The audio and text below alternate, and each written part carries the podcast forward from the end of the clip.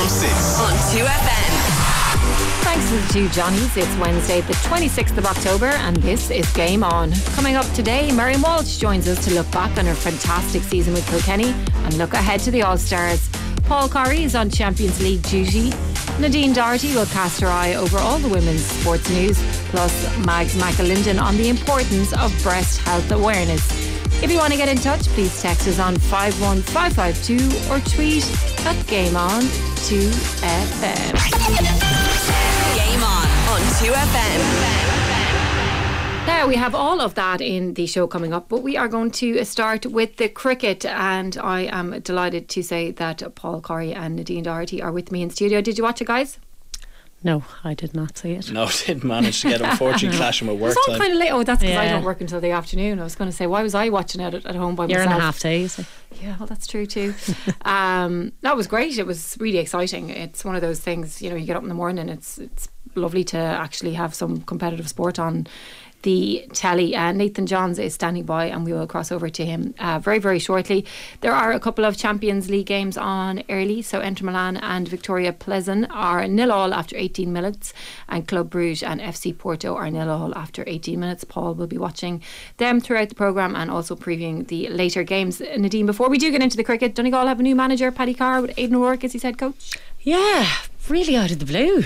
Um, real curveball. I mean, I was on here a few weeks ago and it was Rory Cavan and Karl Lacey were dead cert. So, look, it's exciting. It's great that something is set in stone now, Marie, because we are behind the chase and pack big time. Um, it's something new, something different. Um, I'm sure the lads have had a say in it themselves and they'll be excited to get going. I think that's what it's down to now. You know, we have a big new complex there in Lifford, a big centre of excellence. So it'll be great to get the senior team in there. Yeah, absolutely. I'd say it's just relief now up there to actually have time. someone and to Yeah. know exactly uh, where you're going and what you're doing. Well, anyone who was up or has been following the news since Ireland's fine form at the T20 World Cup continued in Melbourne early this morning with a dramatic rain affected victory over England at the MCG. The umpires have called the game, and therefore this is a famous victory for Ireland. It's Ireland's day here at the MCG. They have beaten England 157 plays, 105 for 5. Ireland win by 5 runs on DLS and take the points. It was a pretty bizarre day out there. We weren't really knowing what to expect. Had been a lot of rain out this morning. We went out, we lost the toss. We were kind of, I suppose, not disappointed about that, but it just, I suppose, put it in our shoe and we had to go out and perform. We were lucky we didn't think we got the perfect score. We probably left a few out there. I know Jos Buttler said that he thought that they should have kept it to a slower score. We didn't think that at all. We thought we'd missed out in 30 runs. Um, but our bowlers were fabulous in that first 10 overs, and that's what won us the game. So we're standing here now. We've got one win. We're looking towards a not a semi-final quite yet, but a couple of a couple of good games, and you never know where we're going to go. Ireland's best ever T20 since Friday. yeah, it's been a funny tournament, really. Like I said to you the other day, like how we were going against Zimbabwe in that first game, we wouldn't have thought that we'd be here now. But it's another pretty special performance, and, um, and we're absolutely thrilled, I suppose. At what point do you think you will be able to take a step back and look and go, what we've done here is really special? I don't know. Well, we've got the group stages finished in, in about 10 days' time. I think after that, if we're in a semi final, if we're not, I think it'll be then those cou- couple of weeks when everything quiets down. There's such a great energy about the place at the moment. I think we're really just kind of relishing that and, and getting around it. And I think it's suited us for the last that's last week or so. We've won three games now out of, the out of five since we got here, and it's been amazing. Nathan Johns there speaking to Lorcan um, Tucker earlier on this morning. And Nathan joins us now on the line, all the way from Australia, once again getting up in the middle of the night. Nathan, how are you? Marie, how you doing? All good here. Yeah, ma- managed managed to stay up late rather than get up early this time. What time is it? Yeah, it's about it's just gone four in the morning here. Yeah, It's impressive commitment. I like it. So I'd say it was worth it though. ah, yeah, no, definitely. It's look, it's one of those days where you know you're just privileged to be there and the adrenaline's flowing, watching everything, and it was a bit anticlimactic because obviously they finished the game off the pitch because of the rain. But um, look, once once the dust settles and you've you finished working and doing your interviews and everything, and you take a step back, it's one of those days where at some stage you'll you'll just be happy you were there. Yeah, I'd say so. And, and Paul reminded me, Paul Corry's with me in studio, that when we spoke to you just before you went away, you were planning on coming back around now. Is that still the plan? uh, to be confirmed. Let's Oh. put it that way. We'll see what happens. We'll see what happens. Yeah, you definitely couldn't go now. Um, so talk us through what happened this morning because it did seem like it was all drama, but ultimately Ireland were really good. Yeah, well, look, it was just it was bizarre. Um, look, the forecast in Melbourne all this week, let alone today, has been rubbish. Um, I was surprised we even got a game, to be honest with you. Um, woke up in my hotel room this morning. It's absolutely chucking it down. You're, you're desperately worried. You're constantly looking at rain radars, trying to figure out, right, will we get an hour here, an hour there? When are they going to get? Because they only need five overs in to constitute a game. They can go as low as that. So, you know, that's 40 minutes roughly that they needed. So you're trying to figure out when that's going to happen. Um, it looked like they're actually going to start on time. They did the toss, sung the anthems, all that. As soon as they're about to go out there, um, it starts raining. So the 15, thankfully that was only a 15 minute delay. They get on for 10 minutes and they're off again for another 20. So it's just, it's stop start. It's all over the shop. No one really knows what's going on. Eventually, once things do calm down, Ireland actually start really well. They didn't want to bat first, but they did, and they did. You know, it's always harder to bat first when there's rain around.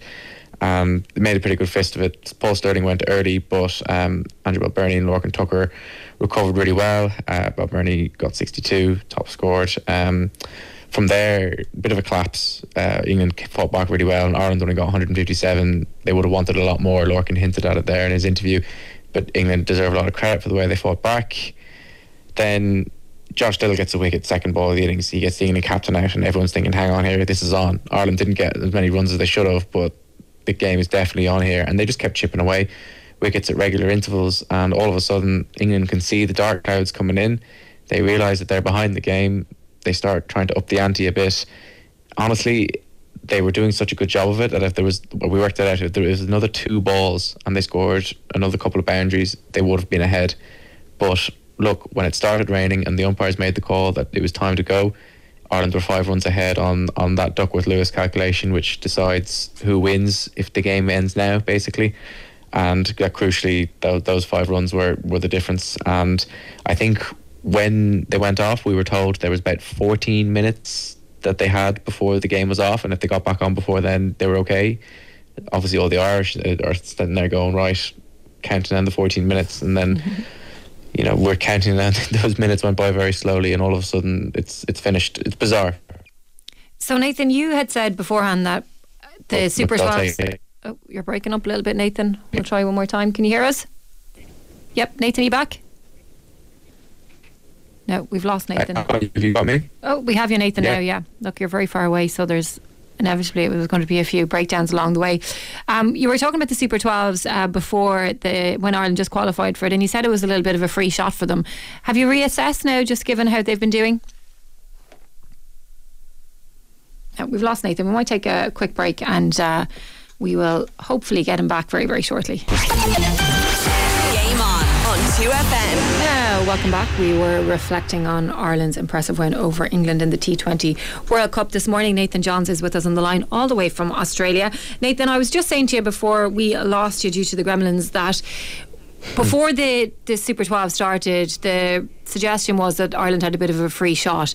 Have people reassessed them now and what they can achieve just given what they've achieved? I think it's still a free shot. I mean, they've got three games left against Afghanistan, Australia, and New Zealand. The latter two of those look on paper are always going to be very difficult. Um, Australia, the hosts, and New Zealand look to be in cracking form at the minute as well. Um, that Afghanistan game on Friday, if it goes ahead, look, we're talking about rain. If you believe in forecasts, again, Friday looks dodgy in Melbourne.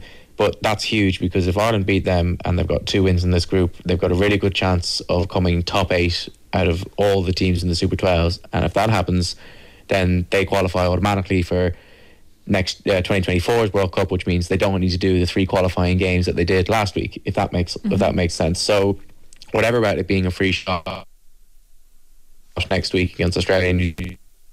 Look, they bet Afghanistan in August in, in Ireland up in Belfast. So if that form continues and they get a win there, look, it's another World Cup win, and equally it could pay dividends two years down the line for the next competition. Okay, so Friday's a really important game. And just on England, then, um, we've just had a few people texting in asking about what's happening with them, where they're at, and was it a, a case that they let themselves down today, or were Ireland too good? Uh, combination of both, I think. Um, look, England are a really good side. I think you know Andrew Balbirnie, the Ireland captain, said it in his post-match comments that for him they're the best team in the world, and I think there's a lot of people that are, would agree with him.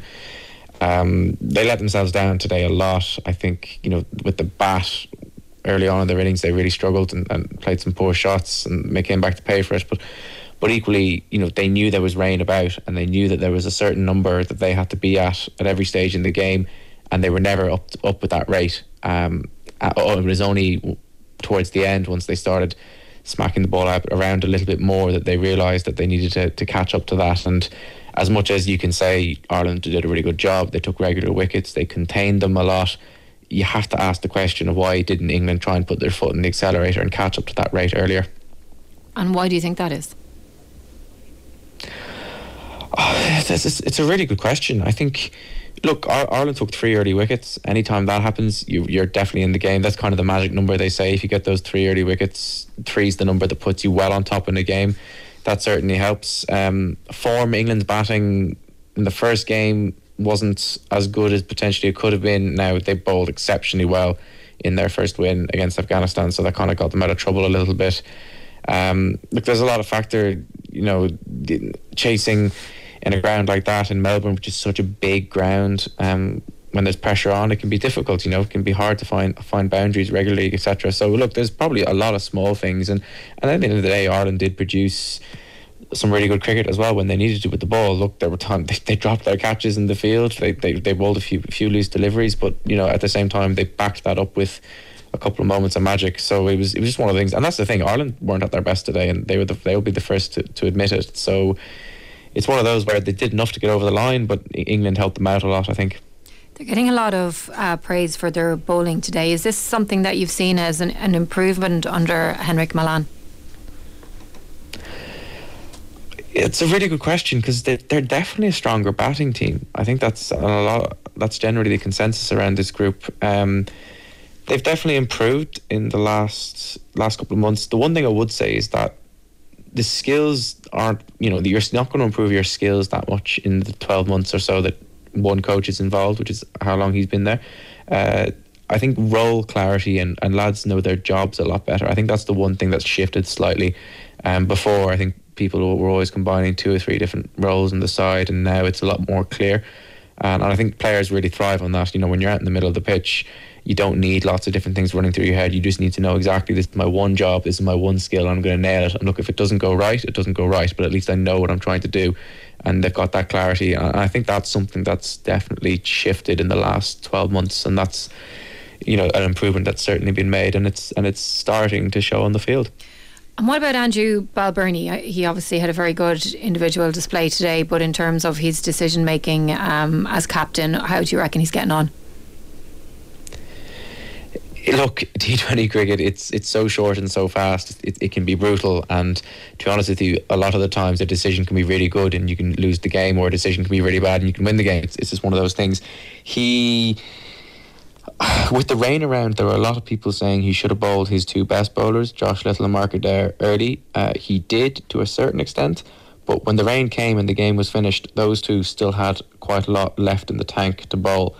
Um, now, because he bowled them slightly earlier than normal, a lot of people are saying he deserves, deserves a lot of credit for putting England behind the eight ball, so that when the rain came, they get you know Ireland were in a winning position. But you know, five runs was the difference. That's one blow, one, one, one maximum, one six. If England had gotten that, Ireland are looking at the fact that those two bowlers, Little and Adair, still had three overs left between them. And and so the difference between a genius ploy and not getting it right is is so fine and, and so minute. And I think that just shows how much of a thankless task it can be to be a captain. But look, what he did today worked, and he deserves credit for that. So it, w- it, was brilliant to go out and beat England today, and it was unexpected. But have our expectations of cricket, this cricket team, changed now? Do you think? And and should we be putting as much significance on victories like this? Well, yes, because as much as the West Indies win was massive, the West Indies team historically has been very good, but the last 12, 18 months have been very poor. So that was a victory that was definitely on the cards, I thought. Uh, this England game wasn't. This is, we mentioned it before. This is probably the best team in the world, or if not, you know, top two, top three. Uh, Ireland are obviously nowhere near that yet. Uh, we'll see if they ever get there. Um, so when this type of win comes around, this is the one to really big up. Massive achievement. Yes, the rain helped a little bit, but look, a win's a win, and, and the players will take it, and they were full value for the victory today. Um, historically, Ireland have been very poor T20 cricket. So to beat a side like England, which has been a world leader in the format for so long, it's again it it deserves uh, massive plaudits. And and look, we can all remember 2007, 2011, 2015, all these big famous World Cup wins, but the reality is they haven't had major ones probably since 2015, and like seven years is a long time in in professional sport. And the fact that they've had two in the space of five days, I, I don't think that can be the significance of that can be overplayed at all. Um, you know, it, it probably makes it Ireland's best ever World Cup campaign, and to come, uh, you know, after a gap of seven years, that's really significant. So Friday's Afghanistan, and then what? Monday they're in Brisbane playing the hosts Australia. Um, that'll actually be their biggest game, probably crowd wise, because Australia are playing. Uh, so the locals will turn up in force, and then the following Friday they are in Adelaide playing against New Zealand.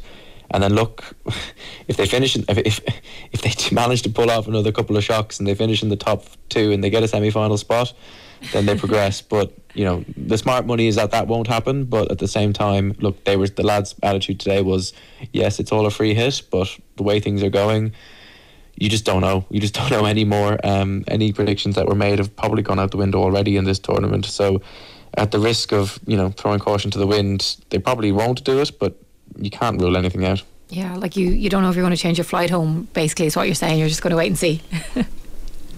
Exactly. Nathan, uh, thank you so much for joining us. Uh, do uh, head for a sleep, although you probably have loads of work to do as well.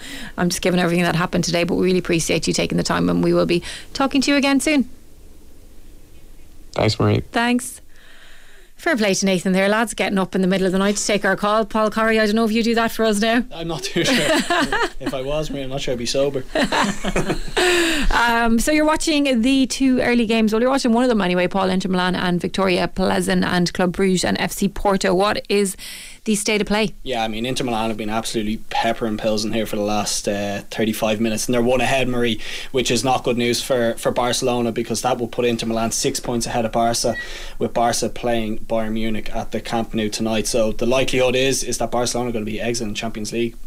Wow. Yeah, and the other, I guess, touching on the other group as well, Porto beating Club Brugge, and if that was to stay the same, well, then you're potentially looking at Atletico Madrid going out in the group stage as well. So Spanish football not not uh, holding its own in the Champions League, that's for sure. Right, it's a big night in the Champions League. We will be previewing the rest of the games a little bit later on, but now we are turning our attention to Camogie. It is that time of year when the awards are handed out, the individual awards mostly.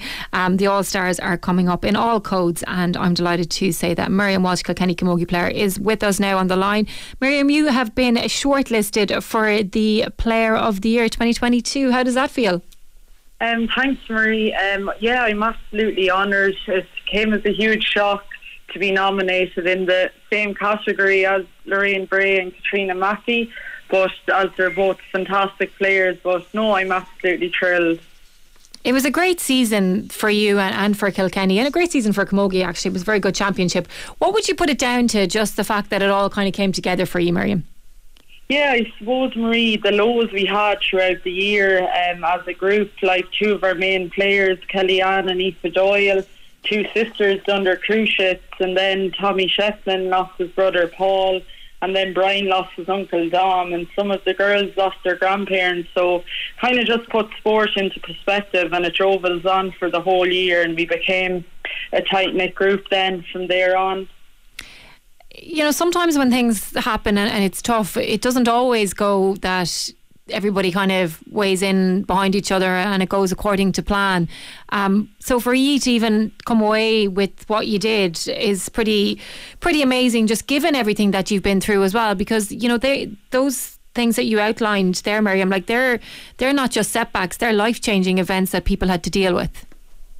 Yeah, absolutely, Marie. They were they were really life changing. Even when Tommy buried his uh, his brother Paul on the Tuesday Tuesday morning, he was at our training Tuesday night. We were kind of his family. We were there for him. So yeah, we we really um, we really were there for one another. And this year, especially, I, we were clo- the closest we've ever been. So it was nice.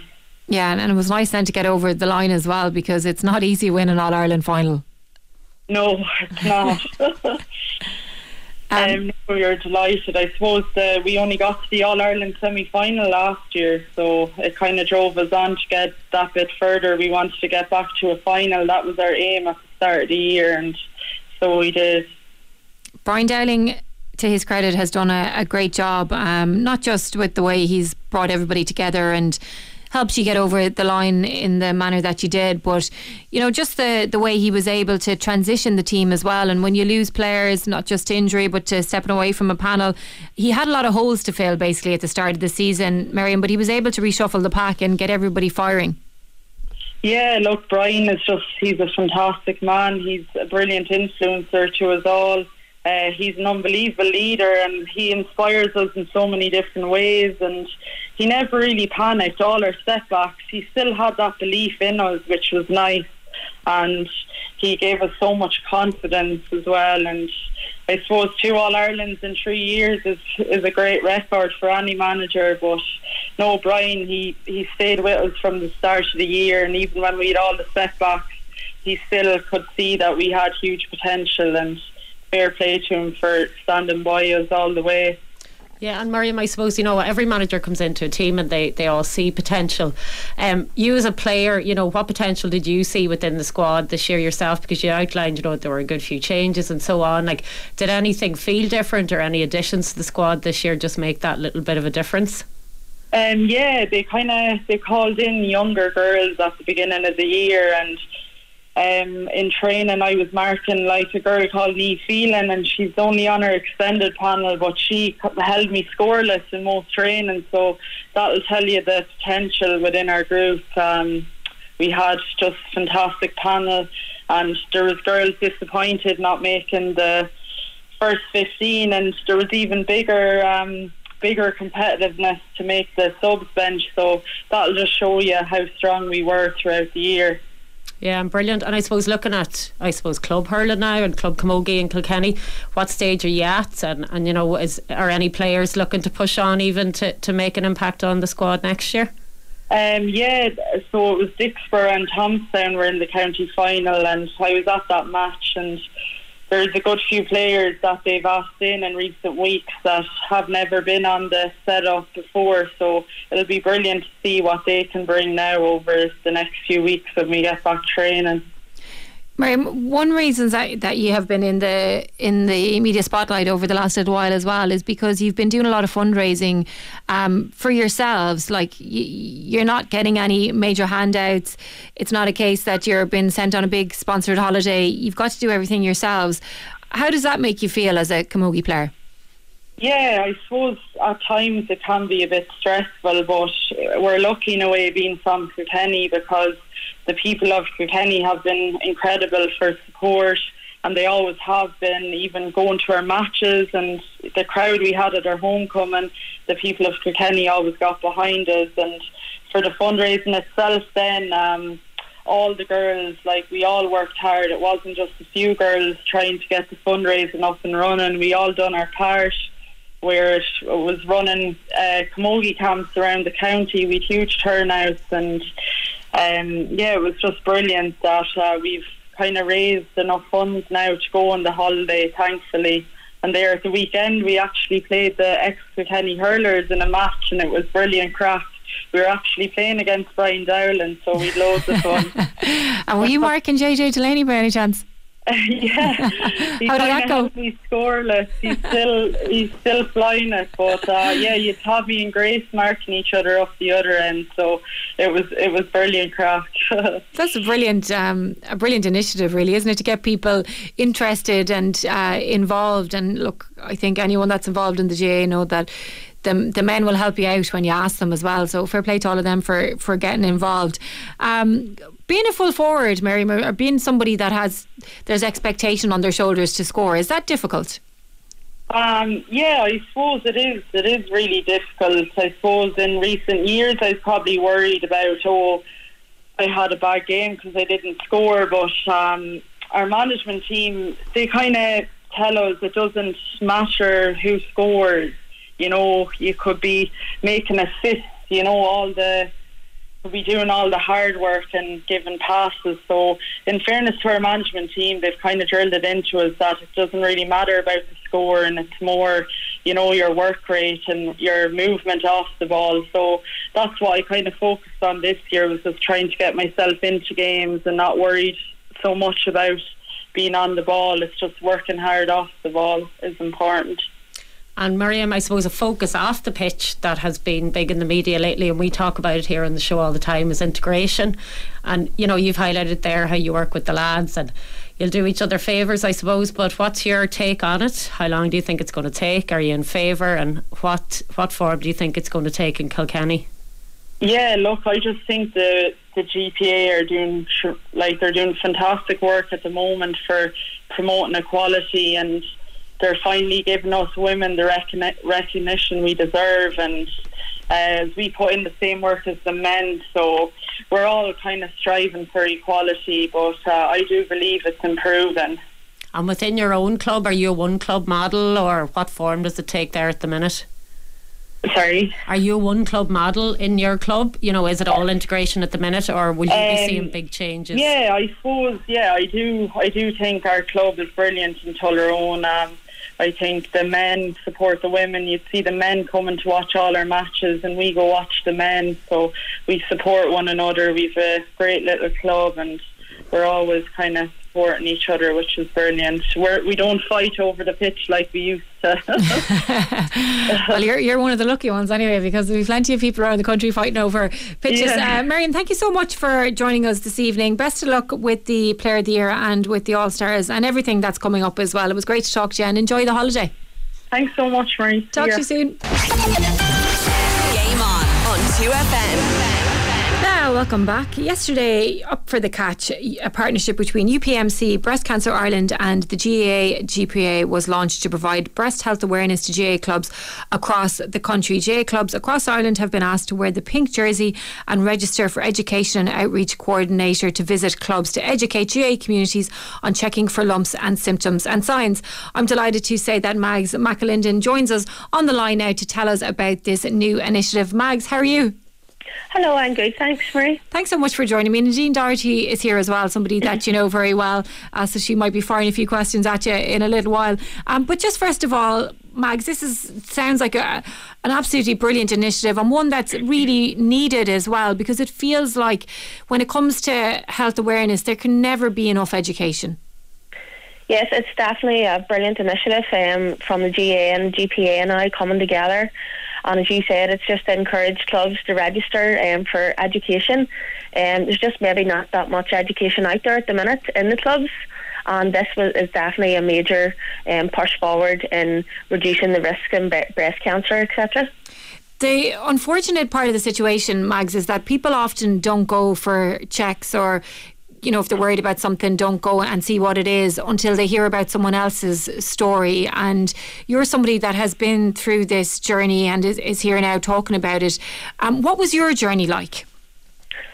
Um, my journey again, I was at the young age of 35 and um, I was diagnosed. Um, again, I just thought it was nothing to worry about. Um, I just found a small lump and um, I went and I went and got it checked out and after a biopsy then the news came back that it was um, it was breast cancer. Um, so again, I would just encourage if there's anybody with anything worrying at all, even the smallest of lump, just to make sure and go and get it checked out. And Mags, for anyone who doesn't know you, like you're a fit, healthy Gaelic footballer, Yeah. had led Armagh to the All Ireland Intermediate, playing for your club. Um, a young mother, like no, I, guess nothing that you would, you didn't have anything that would make you suspect, bar that lump. No, definitely not. You know, I I was training away. Um, again, uh, I don't I don't consume alcohol or and stuff like that. And I was fit, felt healthy lifestyle, and only for the small lump. Um, if I maybe if I was in season, I probably even would have left it. That's how small a lump it was. It maybe I just thought it was a bang to the chest, but because it was off season, I says I better go and get it checked.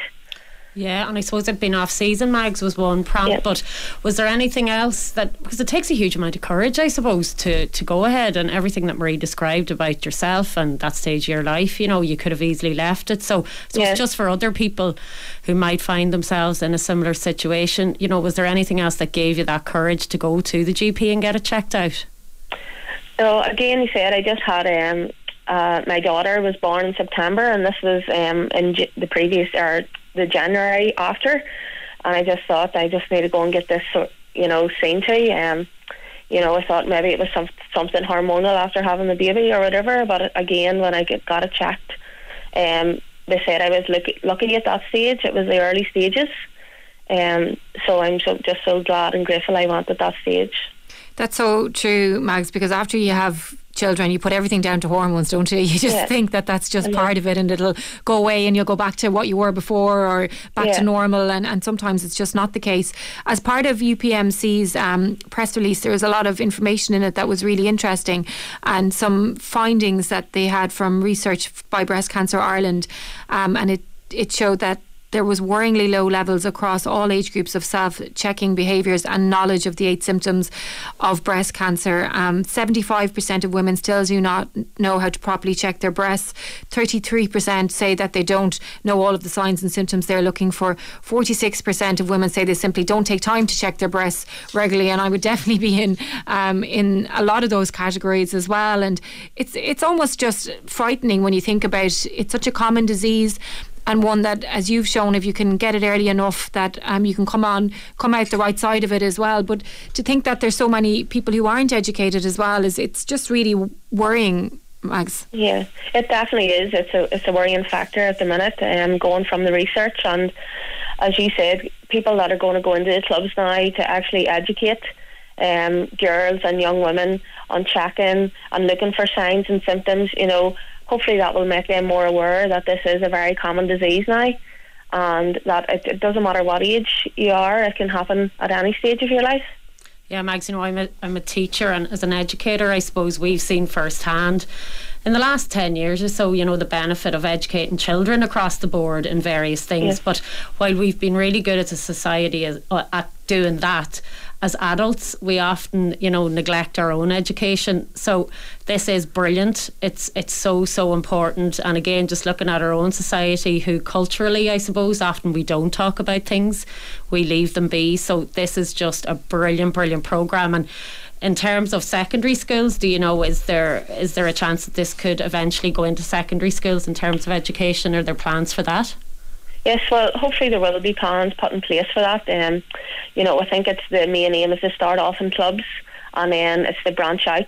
But definitely, I would recommend that it goes into the secondary schools. Brilliant. It- It would just be great across the board, you know, because as we said, initiatives like this one, they're really critical to a healthy society, both phys- physically and mentally. Um, and I suppose looking at you now, full circle, which is brilliant. Is was that your 11th county championship you won there a few weeks ago? Yes, that was my 11th there um, last Sunday. Brilliant. Against your old foes, Carrickcruppen. Um, against Carrickcruppen. Went till a replay. Went till it was a draw the first day now. Um, and went till a replay and thankfully we came out on top on the second day round and you know it you know I was just praising the girls you know all my teammates got me through um my journey and um I was just so grateful to play with them and win um my 11th championship medal with them again Uh, one thing as well, Mags, is the fact that Armagh now have their own training ground. For you to have came through your career, like uh, when you were playing, it was such a, a tough time for women's sport. Things are starting to change in the last few years. But for Armagh to, to be leading the way now and, and have their ground, how proud does that make you feel? Yeah, it's brilliant. Um, they're as Armagh ladies now is it's one of the, the top ones in, in Ireland there to have their own training ground and you know it's a big boost for the girls. You know, um, professionalism and stuff is is coming into play now and. You know, it's definitely give the Armagh ladies a big lift, and they're definitely pushing on these past few years, and hopefully they can go the extra step this year. Well, no doubt they will do really, really well given on their performances over the last few years. Uh, Mags, thank you so much for joining us. And if anybody wants to find information on uh, this new initiative, where can they go? Um, I think the GA and the GPA are going to have it as well up on their website, along with Breast Cancer Ireland. And I think the Hillman um, Cancer Centre as well will have information there. Um, as soon as it's going to be rolled out, the clubs will be informed, and then the clubs will take it from there. Okay, Mags, thank you so much for joining us. Uh, we really appreciate you uh, taking the time, and no doubt we'll be talking to you again soon. You'll probably be up to 12 or 14, I'd say, over the next few years. You don't seem like you're going to be slowing down anytime soon, anyway. Thanks, Mags. Okay, thank you. Talk to you soon. Uh, Paul Corry, any change on the uh, Champions League scorelines? Well, I said last time out, Marie, that Inter were pepper and Pilsen, and uh, they've gone two up. So both goals from ex Premier League players. You have Mkhitaryan got the first, and then Edin Dzeko with the second. So that means Pilsen have conceded 18 goals in their five group games, and don't be surprised if there's a couple more to come. Okay, right. Well, we're keeping an eye on that for the last 15 minutes or so.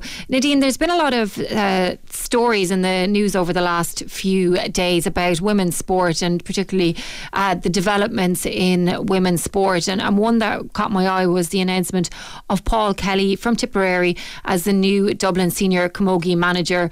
Uh, Paul is known to many as being an All Ireland winner with uh, Tipperary and has done some managing himself with Mullinahone and had success there.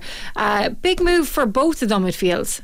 Yeah, a big announcement. Um, I'd be, if I was a Dublin Camogie player, I'd be very impressed with it. I'd be very happy with it. Um, he's a lot of experience working with women as well in terms of ladies football and his club Mullinahone, who he led to a Junior All Ireland final there last year.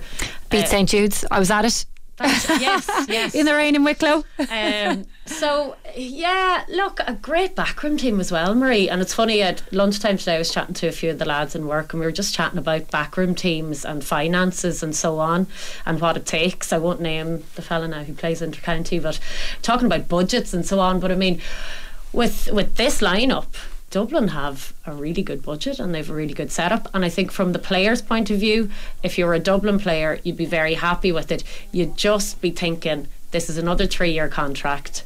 Let's hope they stay for three years. It's that consistency now mm-hmm. that I think Dublin need. Um, as well, I think they need consistency on the pitch there's a lot of shining stars there, but I think they really need to build something a bit stronger to challenge the Kilkennys, the Camogie, or the Corks. You know, I'm not a massive Camogie fan. I don't have a huge insight to it, but you'd follow the results. I'd follow matches, and I do think that Dublin they have the resources in place, and they've had them in place for a while. I think they just need to step up to that top bracket now because they're kind of hovering in the middle mm-hmm. there.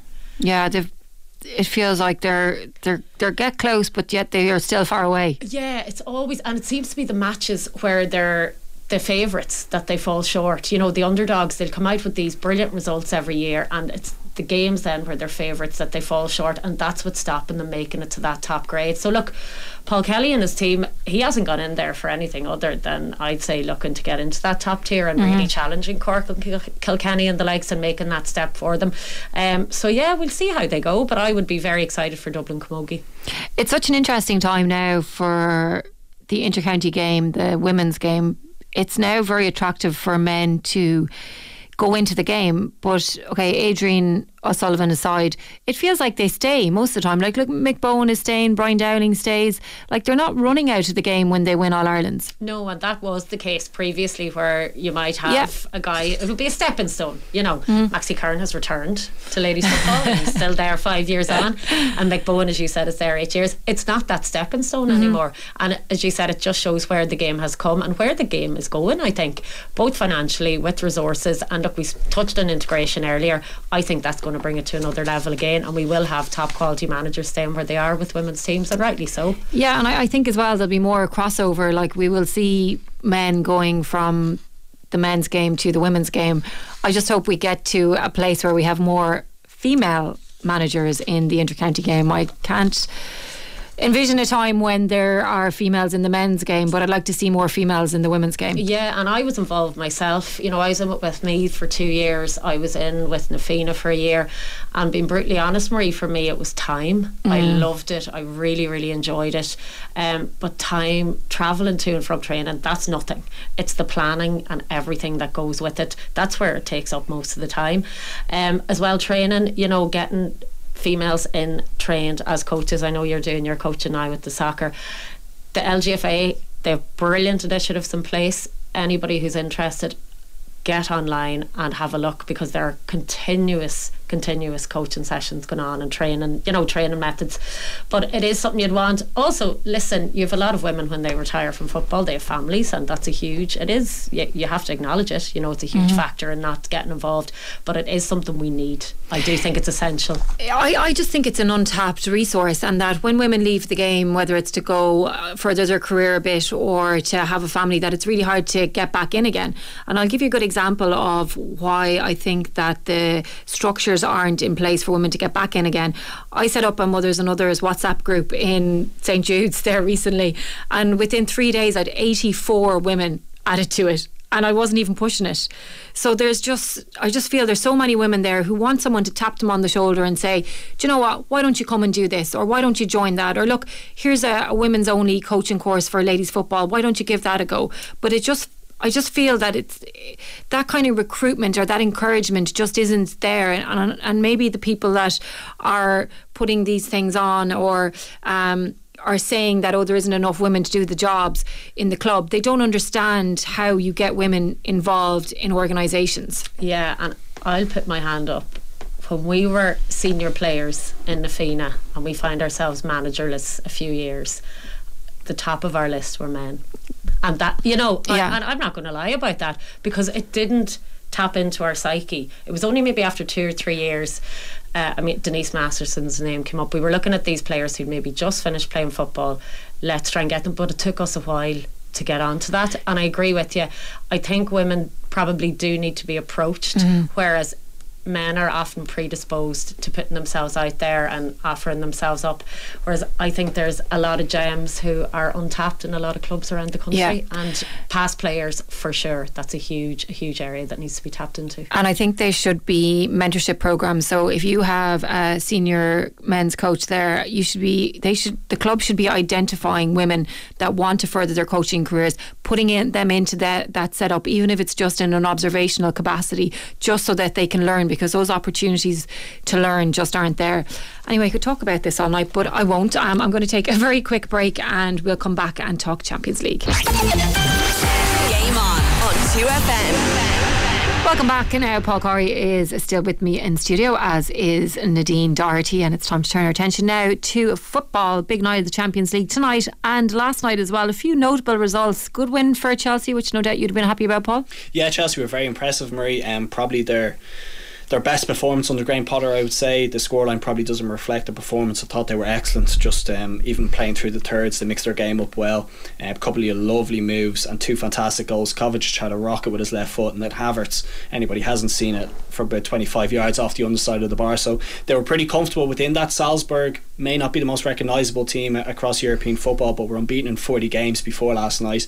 They have a serious um, talent pool within there, Marie. Seven of this starting 11 last night were under the age of 21 so a couple of players to, to look for the manager's only 34 years of age so um, a really exciting project there but a really important win for Chelsea and that puts them into the last 16 So, Man City and Dortmund nil all. Can we read anything into that, Paul? do you know what it was it, it looked like a game that both teams were happy to draw. It, it puts them both in really good stead to, to qualify out of the group. Dortmund are as, as good as, as qualified at this stage and Man City the same. Mahrez missed a penalty which was probably the, the key moment within the game. Haaland came off at half time um, be interesting to see whether or not that was just to, to rest his legs up or whether it was a slight knock but Man City were in total control of the ball. Um, Jude Bellingham of course had a, had a good game as usual for Dortmund but both teams very very happy to settle for a draw and you could see that at the end of the 90 minutes Ajax Liverpool, 8 o'clock. Team news? Yeah, it's it's probably no surprise to be honest with you, Marie. Um, a couple of the more experienced players come back into the squad. Trent is back in a, a right back. Jordan Henderson back into the middle of the pitch, and uh, we've got a front three of Salah, Firmino, and Nunez. So two players to drop out from the weekend: Curtis Jones and Carvalho. Um, no real surprise. I mean, Liverpool have been really, really patchy, Marie, away from home this year. I think they've only won one of seven, and I guess the two results that maybe stand out there, or even the three results that stand out, is the Napoli defeat away from home, Mm. the draw against Fulham, and then the most recent one, the defeat away to Nottingham Forest. And they're leaking goals, which which is not something that we've seen too often with Liverpool, and they're not quite as fluid going forward, particularly on the weekend when they played Nottingham Forest. They played Salah down through the middle, and it just doesn't work for me. Um, you know, Salah's so much better kind of starting from wide and drifting in, and he's also a hell of a lot better when he's got Alexander Arnold behind him. So no surprise to maybe see them revert a bit more towards that kind of natural 4-3-3. And uh, they need to get something going because they've been far from convincing. People probably would have thought with the three wins, the Rangers game, uh, the City game, and then the West Ham game, that maybe they turned a corner. But it certainly doesn't seem to be that way, and there's there's all sorts of questions coming from that Liverpool team at this moment in time. They probably need to start answering a couple of those questions. Do Tottenham need to do the same, or are people just overreacting a little bit? They're playing Sporting at eight. Yeah, potentially. I, I mean, a lot of the comparison with Tottenham tends to come with what's happening at Arsenal. Arsenal are going so well at the moment, and Arteta's style of football is, is, is so good to watch and it probably the opposite is true when, when you look at Tottenham and their performances. It's very, very Conte like to play with that five at the back. They don't come out of that shape all too often, and then they rely a lot on, on Kane, Son, Richarlison, or Kulusevski, whoever that is at the top end of the pitch.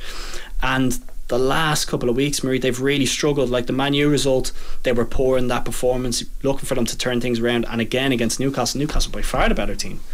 So there's a couple of questions maybe kind of popping up at Tottenham. Conte's in the last year of his contract. He probably wants uh, some new players to be added to the squad.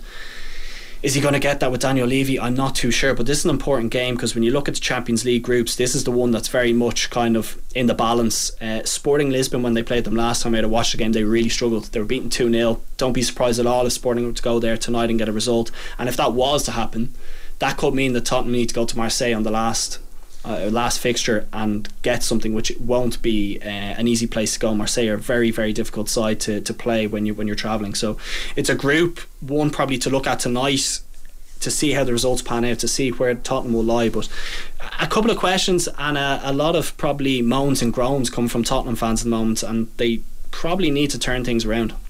So back at home then tonight we have the First Division promotion playoffs. Longford playing Galway United, Treaty United against Waterford.